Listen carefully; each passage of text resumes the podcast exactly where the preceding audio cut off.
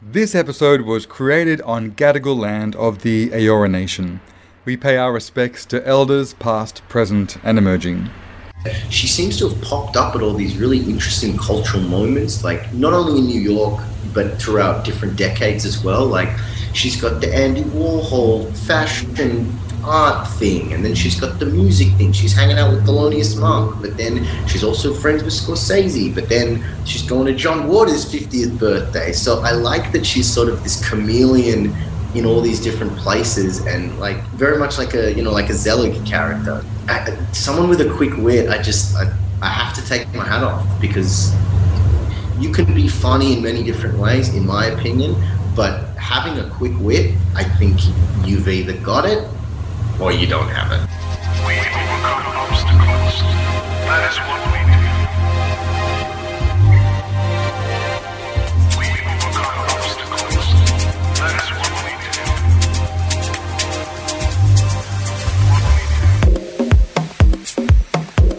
do. Hi, I'm Dan Brophy, and this is The Passion PT. It's a podcast and a YouTube series dedicated to nailing your creative goals faster. From quitting your day job to starting a profitable side hustle, exploring your creativity as a de stress tool, and working out what you're even passionate about in the first place, I'll be giving you tools and tips, motivation, and inspiration to get out of your own way and get it done. The Passion PTMO is all about identifying your creative goals and making realistic pathways towards achieving them. And before we get started, this is my obligatory plea for you to subscribe, to review the show in iTunes, and most importantly, to share the episode with someone that might find it inspiring also. And you can also check out this episode on YouTube forward slash Dan Brophy or go to the links on my Instagram page, link in bio. This is a whole new series of The Passion PT, and I wanted to start the season with a mini series that will be running concurrently on the Passion PT podcast called These Could Be Heroes. And in each episode, I'm going to talk to one of my favorite creatives all about one of their heroes, someone they look up to, what aspects of their hero's process that they use in their own creative work, and in turn, what ideas or tools or tips you can take to use in your own process. So, this week's episode, I'm chatting to icon of the Melbourne DJ scene, DJ Prequel. He's just released an album which is utterly brilliant called Love or I Heard You Like Heartbreak. And on next week's show, I'll be chatting to him all about the process of making that album.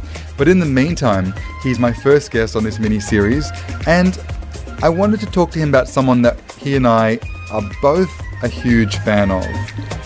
It's not who you'd expect of two guys in their 30s to be looking up to. It's Fran Lebowitz. She is a New York intellectual, she's a social commentator, she is a 60 something lesbian Jewish author and speaker who's recently released a series on Netflix directed by none other than Martin Scorsese called Pretend It's a City, in which she pretty much complains about the state of the world, but it's also an examination of metropolitan life. I mean, she's the consummate Manhattanite and a big part of Fran's appeal if you love New York and stories about New York, as so many of us have grown up consuming.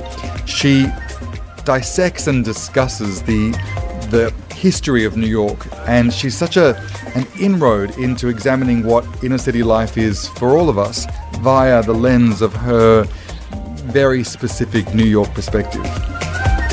So tune in next week for more on Prequel's music, but in the meantime, please enjoy my very first episode of These Could Be Heroes as part of the Passion PT podcast, where I talk with DJ Prequel all about Fran Lebowitz. Enjoy. Hey, DJ Prequel. hey, Dan Brophy.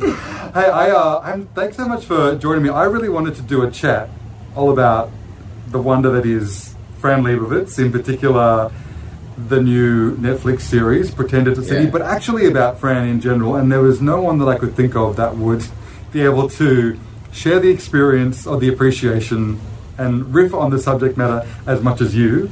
Uh, well, it's an it's an honor. So, for the uninitiated, because this whole series of, of you know focusing on cultural heroes is uh, is really an education piece for, for those who have yet to discover as much as it is for those who are, are um, enthusiasts. So if you ever say to, if you ever, someone ever says, you know, oh, who's Fran Lebowitz, how would you describe her? Um, in terms of like what she's done from, my research and my sort of looking into it is uh, she was a writer for Interview magazine that Andy Warhol had uh, for quite a few years and sort of got you know quote unquote famous from that. Which is funny because in the interview she said she didn't get along with Andy Warhol, which is just amazing. Um, and so then I think she went from Interview. She was doing um, like B grade film reviews for a while and funnily enough, uh, um, did something on one of Scorsese's first films, Boxcar Bertha.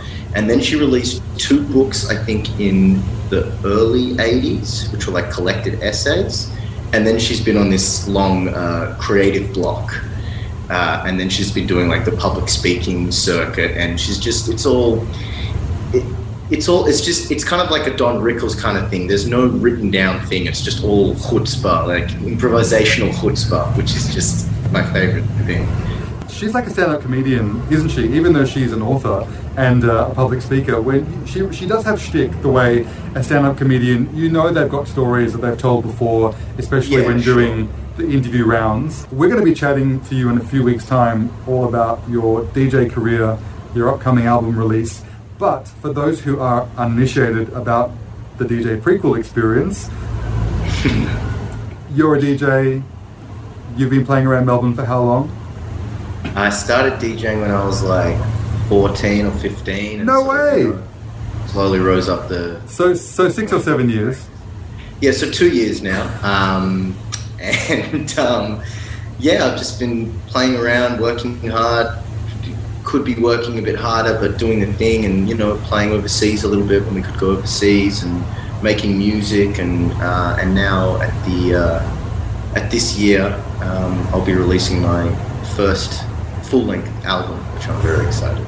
Right after because you've done some EPs that have come out over the last. Cause How long have you been considering yourself a producer, and when was your first single release? Well, I, I started releasing music in around 2000 and maybe late 2012, 2013, just like just little stuff on Bandcamp that was just like downloaded for free. And then um, I started releasing music on record labels uh, in 2014. It was my first official release called Polite Strangers, which I actually have tattooed on my leg. um, and so yeah, and then I've actually I had, I made an album when I was like 16 that never got released. I made another album that never got released, and then this one I'm like, this one's getting released. This is the third time lucky. This one's going to get released. Right. Well, yeah. There's there's um I've been you've been filling me in on the. The, the, not only the album itself, but then some of the the video graphic components, and then the, the the work you've been building around the release. So I'm super excited to dissect your process, your creative inspirations, your you know how you design how you how you've designed the work itself, all those things when we chat later on. But can't wait. Yeah, but all, when it comes to uh, to something like the the Fran Lebowitz experience, for me, I think when I would describe her to someone, I couldn't. I, you, you can't help but not reference how she turns up in the world as someone who is incredibly uh, iconic in her presentation. So she yes. is uh, n- known for her sartorial flair, and if you ever see her, at, I think at any point throughout her career since the 80s, you would see her presented in a very specific ensemble, which usually involves a, a crisp white shirt, you know, uh, cowboy boots, some exquisitely tailored jacket, a high collar. You know, she's got a she, she to the untrained eye, she she could be like a, a, an army colonel, or you know, she just she looks so militant in her presentation, and it's part of her branding. I think the look is so such a and it's also this it's also the stern like no bullshit face as well. Like let's her face is like let's cut the crap, which is a whole shtick as well. Yeah, her, her whole uh, the, the and which actually. Uh, crosses into the this idea of her current um, appeal, which I think I think for people like you and I who enjoy a witty turn of phrase and a clever angle on a sociological or cultural phenomena, she would be a go-to. And in particular, you know, I've I've spent a handful of weeks in New York in my life, but yet I feel such a, a fondness for the city and, and the ideal of the city. And she's the she would be one of the number one New York Manhattophile Do you know what's so funny? being a half Italian Australian Jew who loves all the mafia films and hip hop and all that stuff, I've never been to New York. Wow! Oh my God! I, I So on the one I'm hand find like, that hard to believe, but also Yes, you yeah. can imagine that one could just consume New York culture their entire life and uh, feel a kinship to a city that, that that is more of an idea of a city as opposed to the place itself.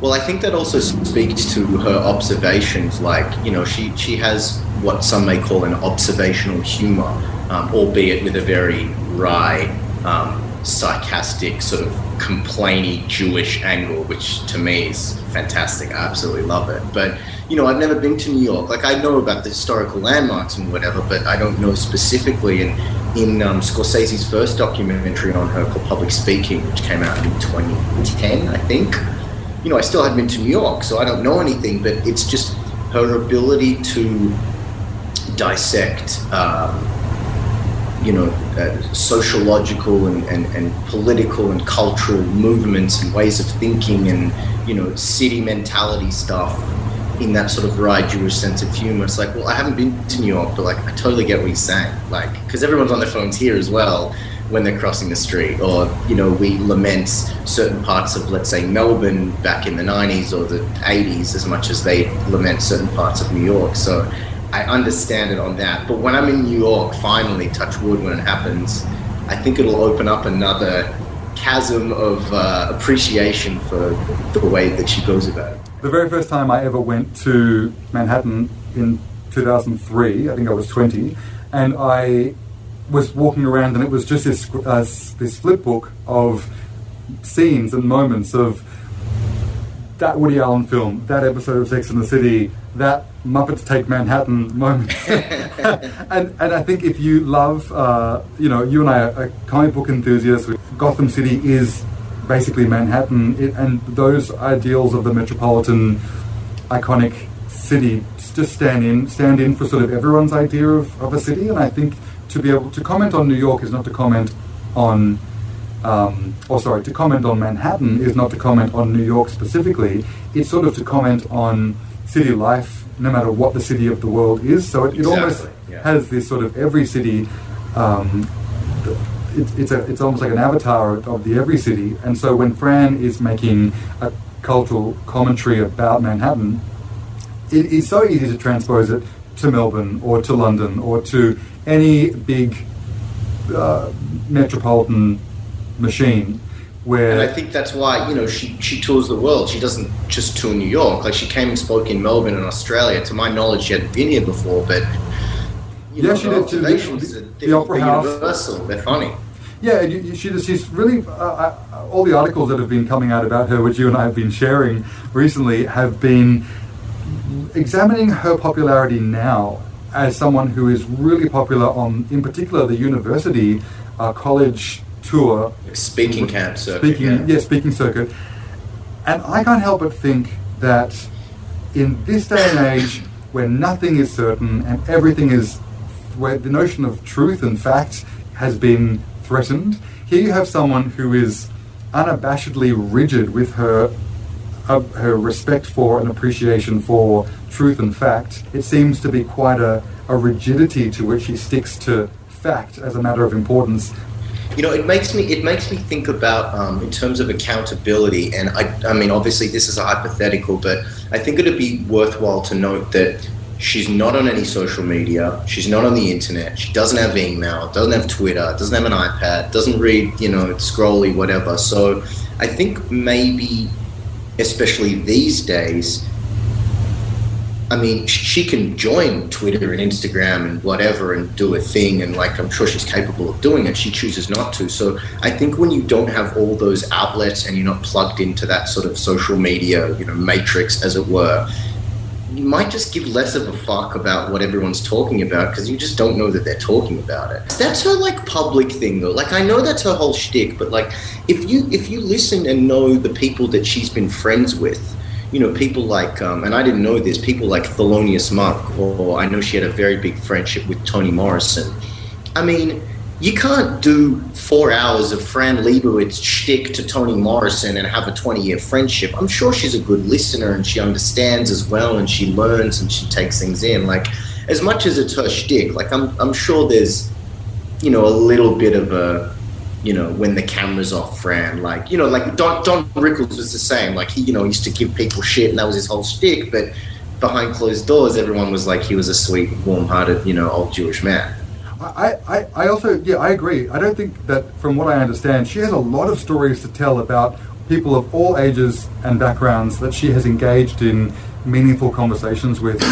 And she's chosen to recount anecdotes from conversations had with children, mm. people in their 20s, her older famous sort of friends who have been seminal to jazz and uh, um, fiction writing and politics, and every, she seems to attend a lot of parties, do a lot of socializing, engage in a lot of conversations.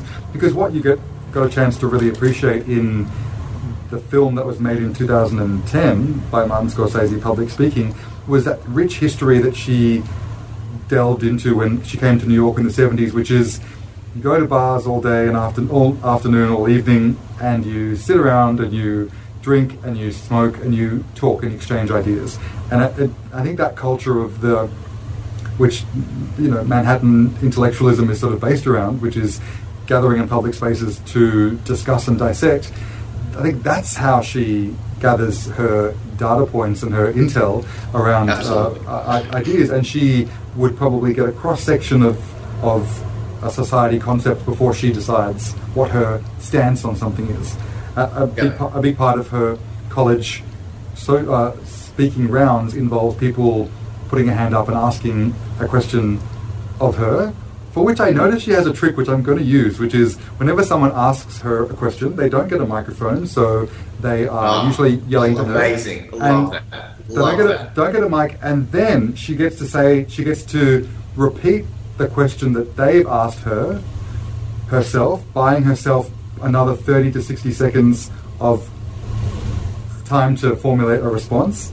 So, oh, what that woman asked was, what do I think about, you know, kids walking through the street on their phones every day? And so, in that time, it's rather than just give, give the immediate response, you actually has, she's given herself a little extra moment to go, well, I'll tell you what I think. And usually she'll come up with a, an anecdote or a story that has some relevance to what's been asked, but it'll probably have been a concept or a story that has been thought about previously that is relevant to the question that was asked.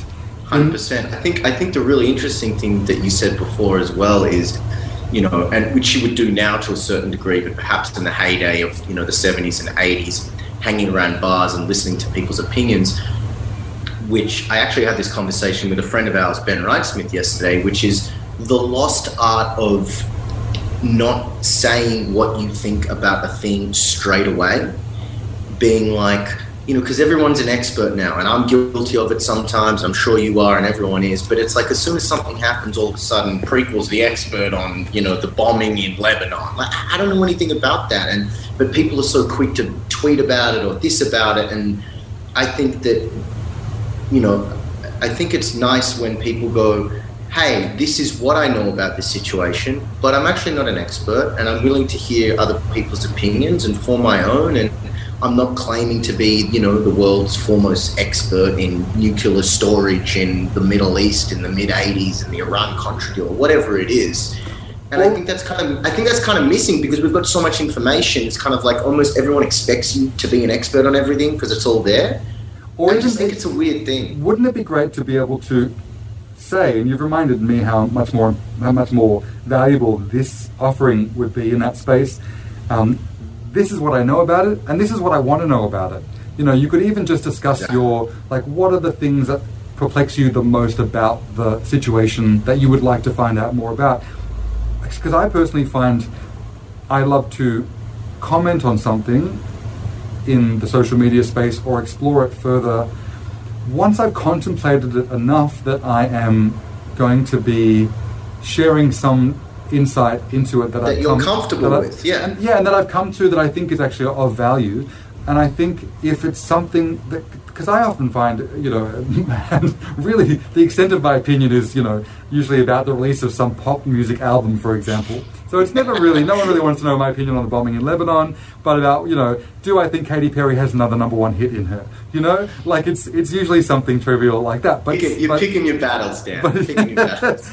but in this, but in the in this, but that being said, how often have we given our decree on a the release of an album the day after it comes out when music is sometimes designed to be a slow burn and it's sometimes you know, designed it's so interesting you say that because you know when we have a chat about my album it, it links me to a thing that i've been thinking about for a while which is people's obsession with how long it takes an artist to make their art mm and it's, it, I've been thinking about it so much recently. We can get into that later, but it reminded me of that. But the other thing is, is about talking about something that you don't really know about.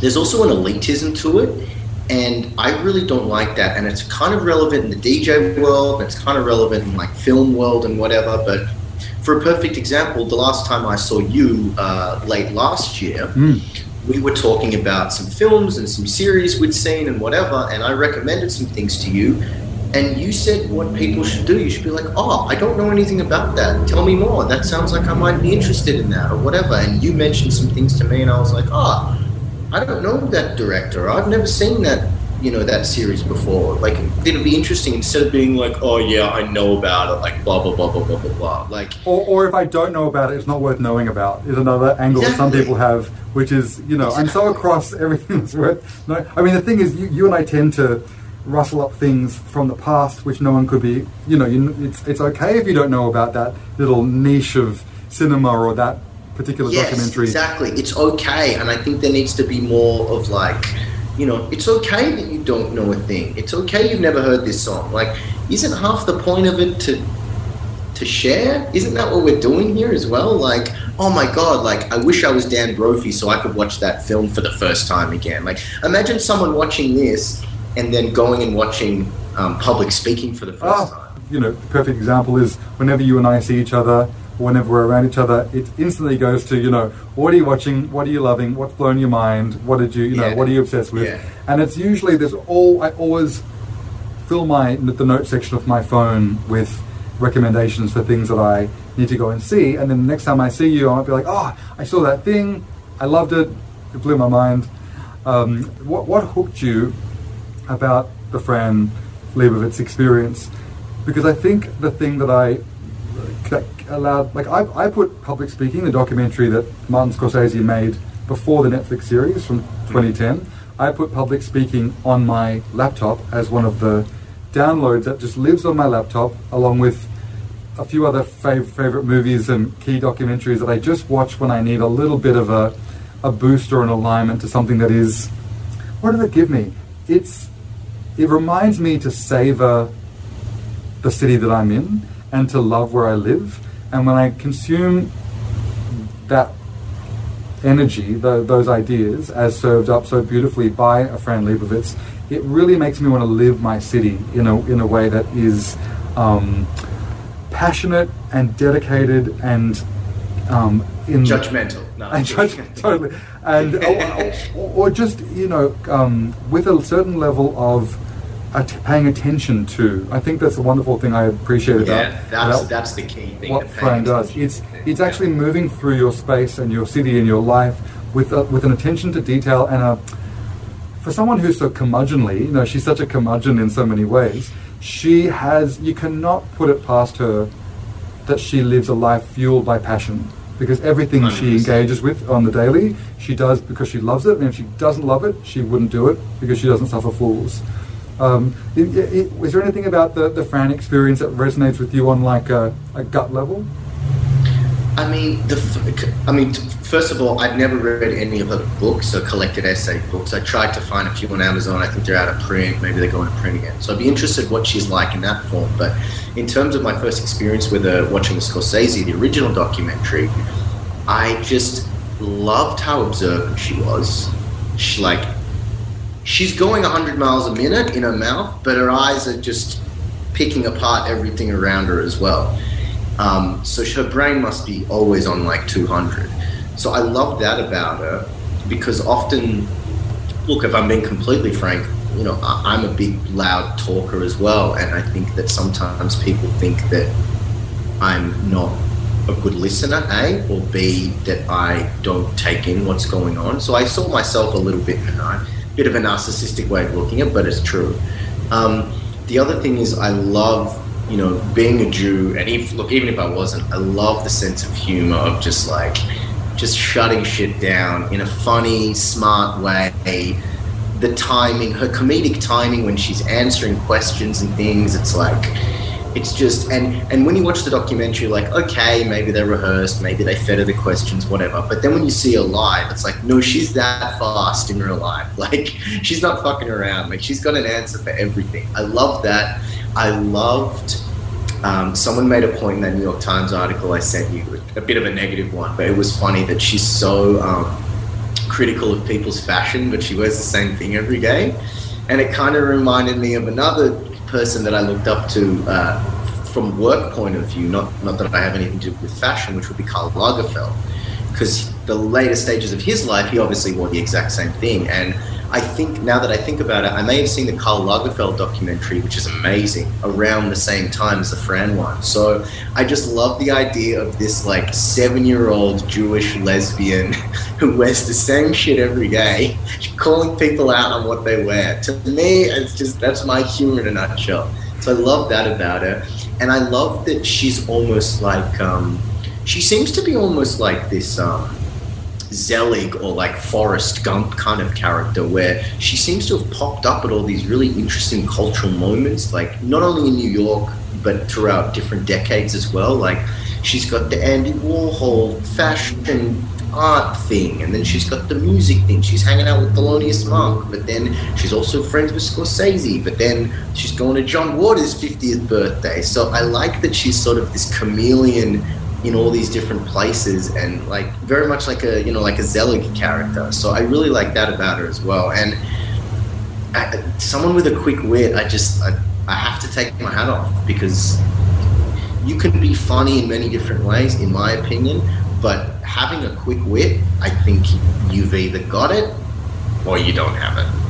One hundred percent. That was my first impressions of Fred. Yeah, I, I I've never made the Karl Lagerfeld association. He's another one of my uh, heroes who I would love to uh, dissect at some stage. And I actually met Karl Lagerfeld in a shop in Paris, and I asked him if he would mind. This was before he. This was 2007, so it was before he had sort of really become the cool, like an icon to teenagers. He was always right. fabulous. He was always, yeah, he was always successful. Oh, yeah. He was always famous. But prior but, but up even to the 90s before he reinvented himself as like a vampire with his high collars and his you know fingerless gloves and before he before he auditioned for every Jim Jarmusch film without knowing about it. Totally. He uh like you know once upon a time because late late 80s 90s Karl was full of figured had the fan was like you know really flamboyant was a whole nother character. And then he to me he rebranded himself in this way that was eternal eternally youthful rock and roll, hard edged, and cool, and, and iconic, and iconic and unwavering in, in, his in his sensibility.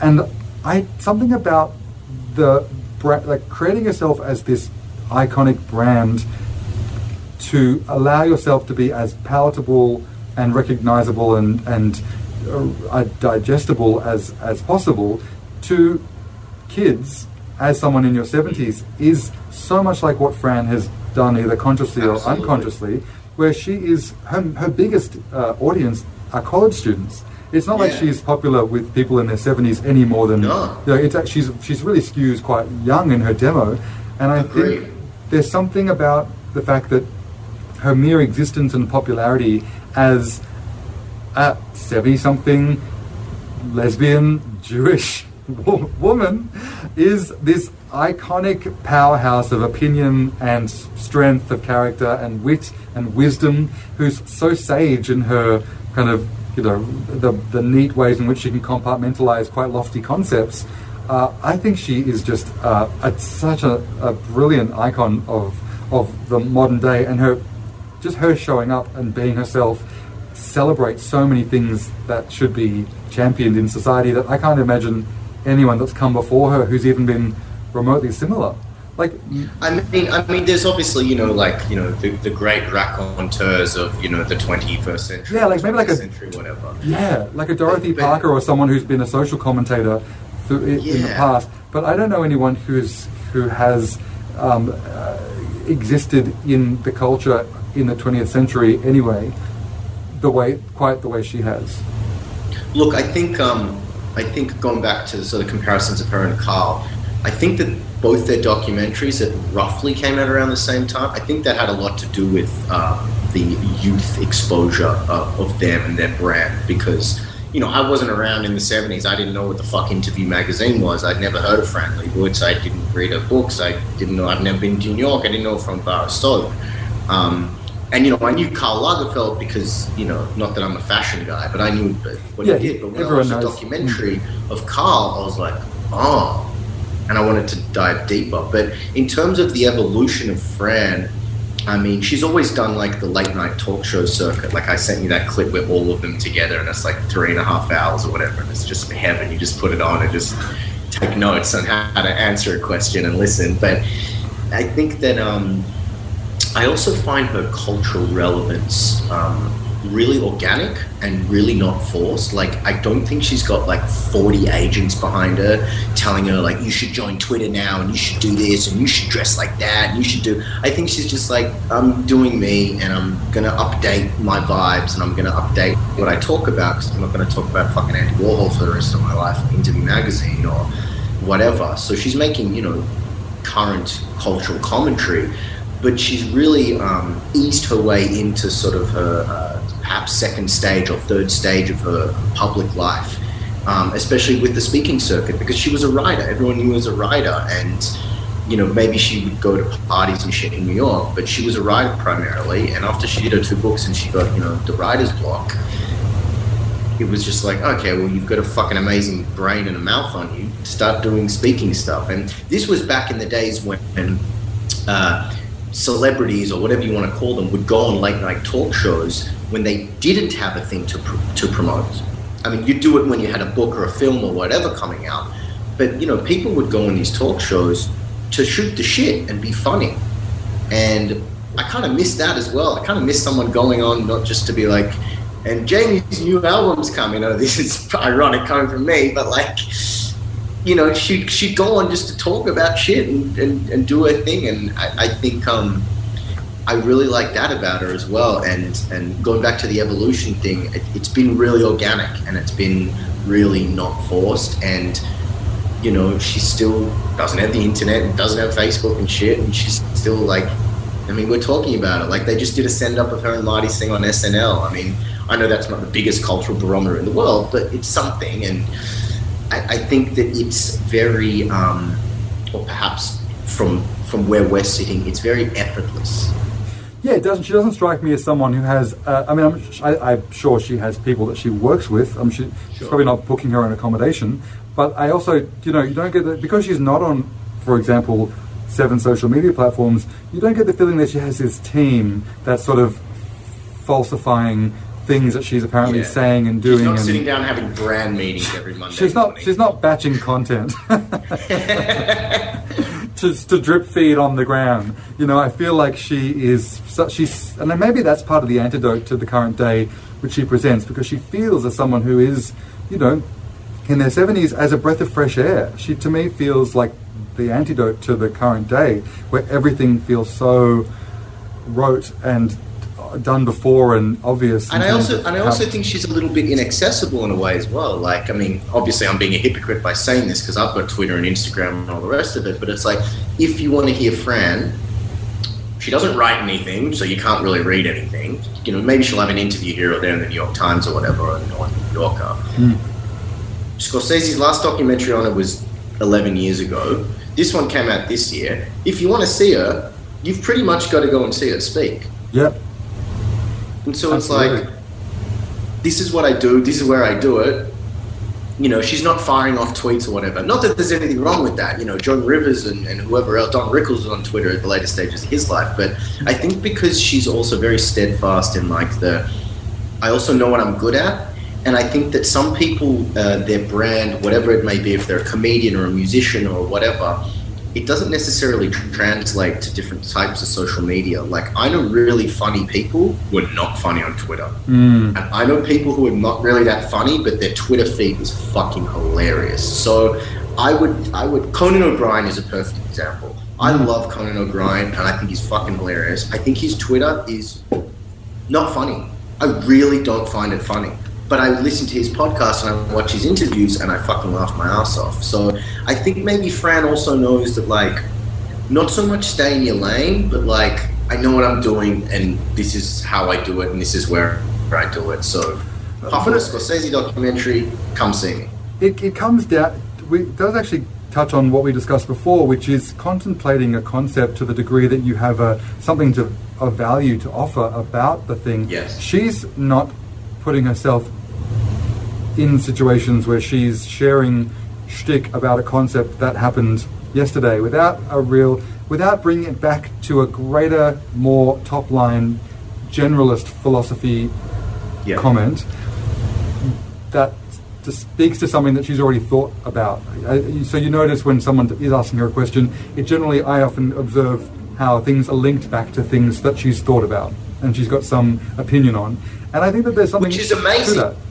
She's got that link back for every topic. And when you're in the audience and you're calling out a bunch of random shit, she's got something to say about it. And then she does what you said, is she links it back to the greater theme of it, which just speaks to her skills as a you know as a as a public speaker, obviously. Yeah, it's almost like it's more. It goes into sort of being a good, uh, as well as a good orator, a good debater, because it's about sort of proving a point with some evidence that you're collecting from your uh, some anecdotal evidence. Everything that she has is, tends to be anecdotal, but it's uh, it's she's yeah she's really great at. You feel like you're in a every- the world is her courtroom, and she's giving her closing address constantly before she rests her case, and you know that's it. Um, Which is funny because she played one of the judges in Wolf of Wall Street. Yeah, and, and I think on and on Law and Order. I think she's got a she has a history of playing oh, yeah. judges on.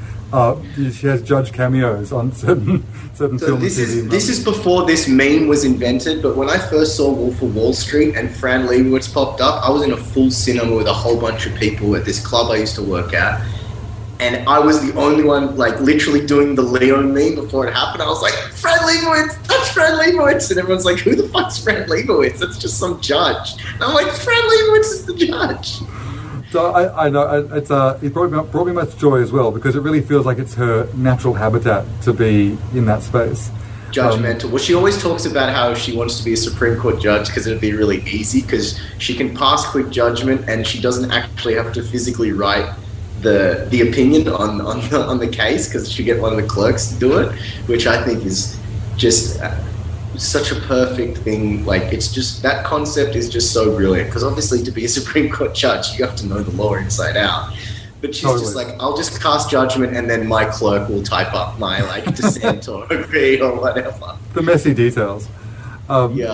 Uh, well, I um, yeah, I that's I thank you so much. I feel like for anyone who is new to this this world, hopefully we've given people an opportunity to work out whether they want to go down the rabbit hole. It's an, I mean, I've read the books, and so I can honestly say that the best. Oh, I haven't. Ah, I, I, I, I'll, I'll try and rustle them up and send them to you because they, they are out of print. I actually heard Fran on another podcast that I came across just recently. Oh, the one you sent to me. The one I sent to you saying that, that, thing, yeah. that she was uh, out of print currently because um, circa COVID, all of these printing presses Oh, they are couldn't print understaffed. the press yet. And, yeah, and, they, right. and so all of these, uh, so you can only you could potentially buy her digitally. However, that being said, I found that while she feels so current when you hear her speak, the texts which were 1979 and 1981 were the full official releases of her her, her commentary books. They were they, they, they belong to a time, and I think you can put yourself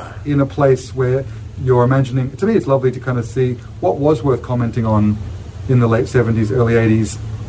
In Manhattan, one of them is Metropolitan Life, and I forget what the other one's the called. other one's collected essays. Or something. Collected essays, yes, and uh, and Yeah. so and and not only are the, are the topics um, of their time in, in many ways, but I feel that her stories come to life when she's delivering them personally. So it was a Yeah. great point of comparison to go, yes, this is this is humorous writing. You know, she talks, she'll relay a conversation between a Hollywood agent trying to sell her book, and she'll describe him using witticisms as he sounded audibly tan. You know, like really beautiful turns of phrase, where where you can you can appreciate her her wit in terms of how she uses language in the written form.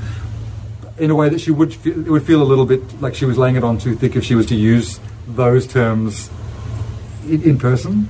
But I It's interesting. It's, it's funny you say that because the comparison and, and, and, and seeing the line, I found a very similar thing with Jerry Seinfeld's latest Ah, book, which essentially yeah. is just a collection of his his stand up jokes. And while they're funny, some of them I knew from Seinfeld because obviously I know everything about Seinfeld, and some of them I hadn't heard before. So the ones I knew, I read I, I read them and, and played it back in my head as with the visual interpretation. And much like what you're describing with Fran's work, it's interesting to see the difference between that's funny on paper and that's in 1981, much like Seinfeld's joke in the 80s, which are chronicled in the book. And I've seen you say something like that live.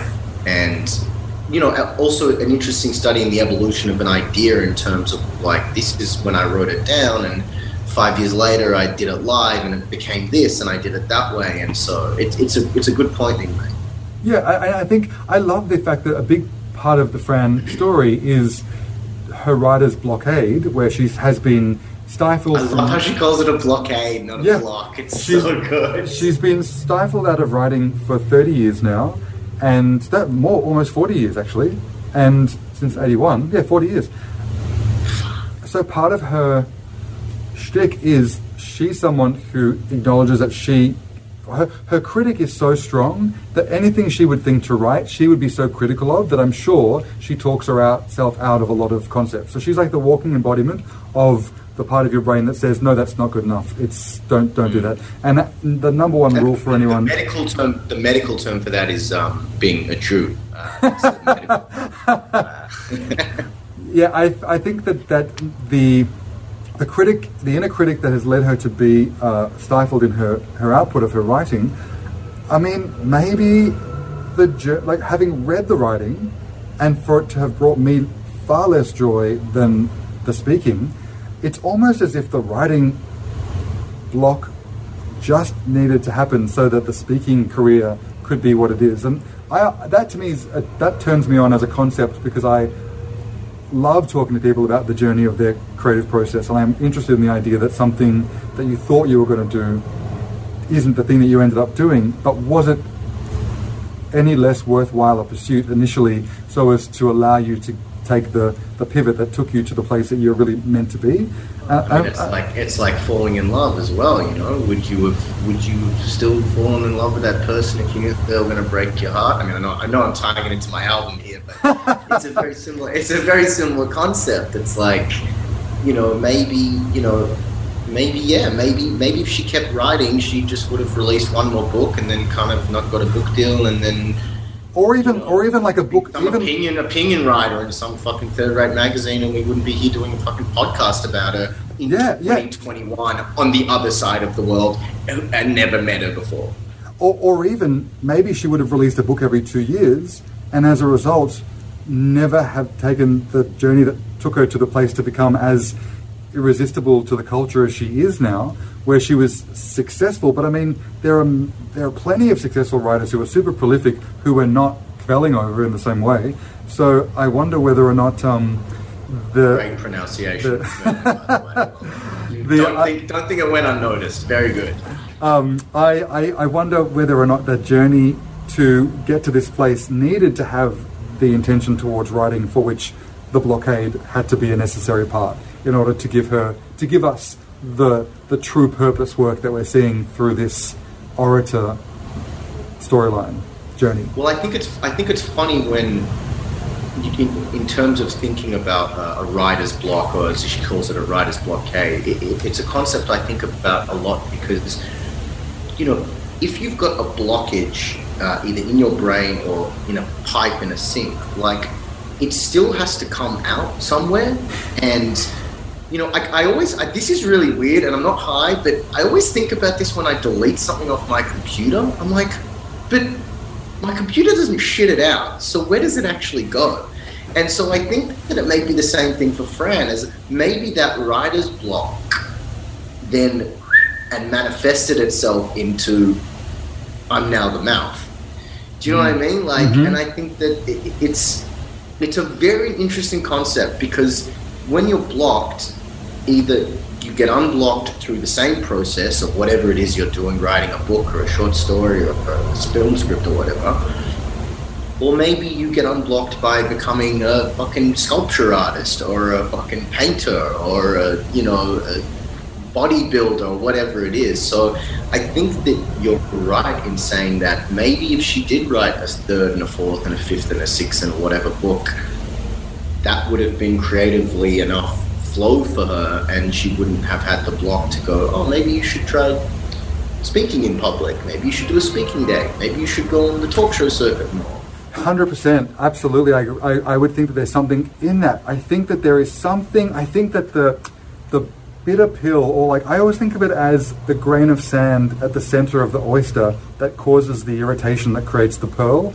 You know, I think art is the pearl, and I think that artists are uh, the oysters that are irritated by a grain of sand. And her writer's blockade, to me, is that grain of sand that has created this beautiful pearl, which is the embittered.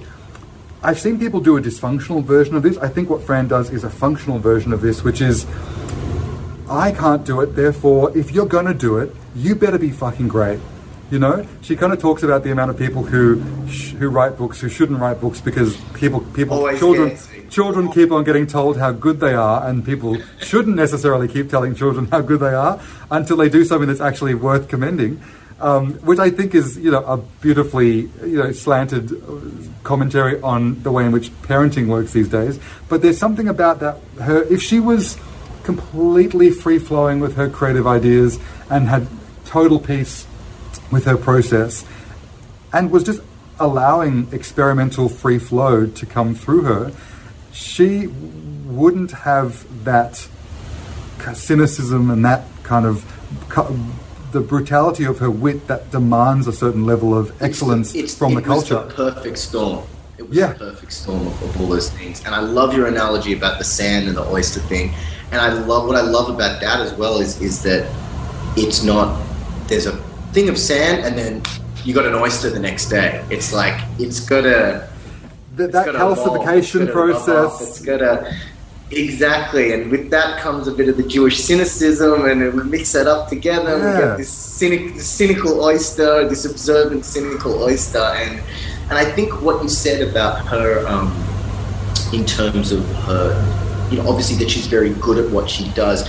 I think that some people who perhaps don't know enough or don't appreciate comedy or don't understand, um, you know, in specific like um, Jewish comedy, quote unquote.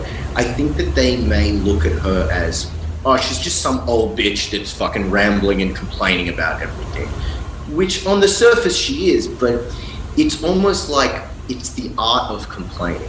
And I think that not, not necessarily you have to be Jewish to complain or you have to be Jewish to understand that, but I think that to um, Because I was about to say, I've got, I've got, I had an Anglo-Indian grandfather that would have given any embittered old Jewish man a run for his money when it comes to complaining. But maybe that's just the the, the wisdom of, of, of being older and being allowed to Yeah. uh, to to you know you get a certain amount of grace for your your sort of curmudgeonly embitterment as an older person.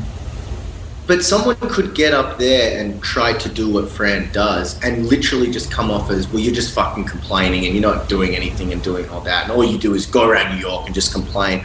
And like, yeah, that's what she does, but it's so much more than that. It's it's the art of it, it's the timing, it's the observations, it's the understanding, it's the waiting to form the opinion, it's the quick-wittedness, it's the delivery, it's the cynicism, it's the acceptance, it's the And- and- denial, and it's, it's all the- these things, and it's just it's to me, it's I mean that's why we both love her. It's just a fucking pleasure to watch. And also, I, I, I mean, I think that maybe I couldn't love someone who was just complaining for the sake of it. I think I love it because it's just the, the complaining is just a framework of, of shtick through which to express her sort of adoration for and appreciation of all of the things that are that were so um, that she that she loved so much that then maybe changed or were inter- interfered with or affected by. Agreed. Yeah. You know, the, the I idea. think I think it's. Sorry, sorry, you go. Oh, the, the idea that she, that she can recount a time where Times Square was a place that you'd go to find certain bookshops or, you know, laundromats or butchers, considering that it was once this kind of, um, for people who lived within a few blocks, it was a, an epicenter of commerce before it became like a tourist attraction when New York went bust in the, the 70s or in the, when, when did they create Times Square as we know it, in the 70s or 80s? Um, and so I, I think I think late seventies maybe. yeah, so I, I think her sort of ability to relish the the what once was this beautiful icon of metropolitan life that's been bastardized by hicks from out of town who've rolled on in on tourist buses and are you know Which buying is discount hilarious tickets. because she's not from New York. I see. I love that even more. Totally, but I think her, she what she would say is she doesn't roll in and want to change things to be more like the, the towns that she's Right, come from. She is a cultural refugee who came to New York in search of its Manhattanness, and I think her Yes. um, what she wanted to do was celebrate and assimilate into what she discovered, as opposed to make it more like home. Yeah, I think it's really interesting what you said before as well about um, her um, her cynicism is, is it's thick, but it is the cocoon, and I think that once you delve into the, the idea in the middle, it's it's a very not all the time, but most of the time, it's a very intellectual critique on social behaviors and social norms. And it's it's a very similar way Dave Chappelle does it except his outer layer is not cynicism. His outer layer might be blue language or you know making absurdity out of a really serious situation but at, then the, at the core it's the message. And i think that that's a really good point because that's that's what fran does. It's just that she's gonna fucking call you out and say oh you shouldn't write a book and blah blah blah blah blah. But inside the meaning of that is something so much more. So i think that when people are a little bit like ah with her i think they're only getting that albeit thick outer layer. But i think that they're not really getting to the the yolk they're not getting to the middle of the whole thing yeah, which is a lovely way of reminding us that when you do get to go, to go on a journey with something and peel back the layers and you get to whatever is there at the core of it, it is a much more. Uh, she's pre-packaged this experience so that you can instantly create, have this journey with her, and that's probably what makes people so fond of her. That that she's if if it was all radiance and joy on every layer, I think it would get it would maybe become less interesting or get old quite quickly. But instead, she invites be you. boring? Oh, bit boring. Yeah, exactly. She, instead, she invites you to potentially have resistance to her, uh, her sort of cynicism, but but that really that's just a very thinly veiled experience surrounding what is ultimately like passion and appreciation and relishing certain elements of of life.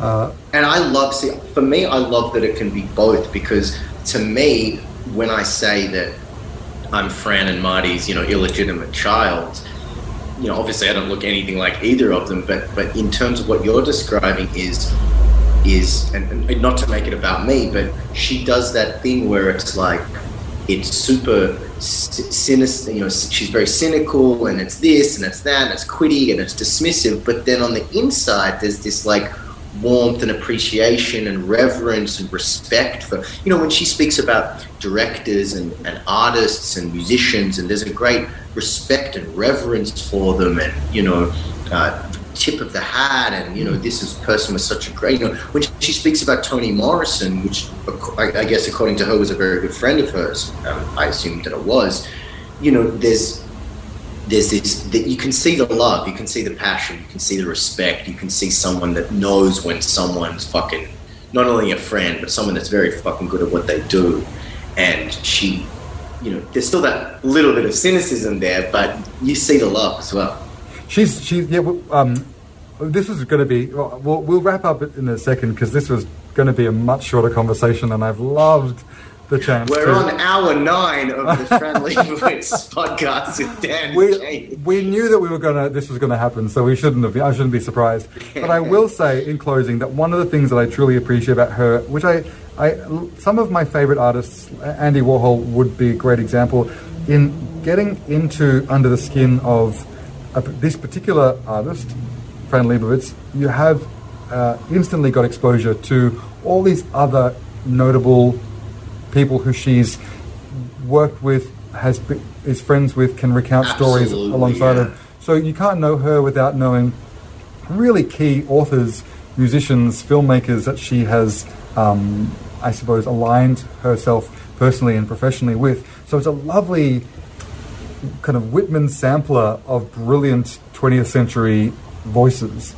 And Absolutely. And if you didn't know about them, like I don't know a lot about Toni Morrison. I kind of like I knew I knew her name, I knew a little bit about her, but then hearing Fran speak about her, I'm like, oh well, maybe I should go and yeah. explore that as well. And what a great introduction.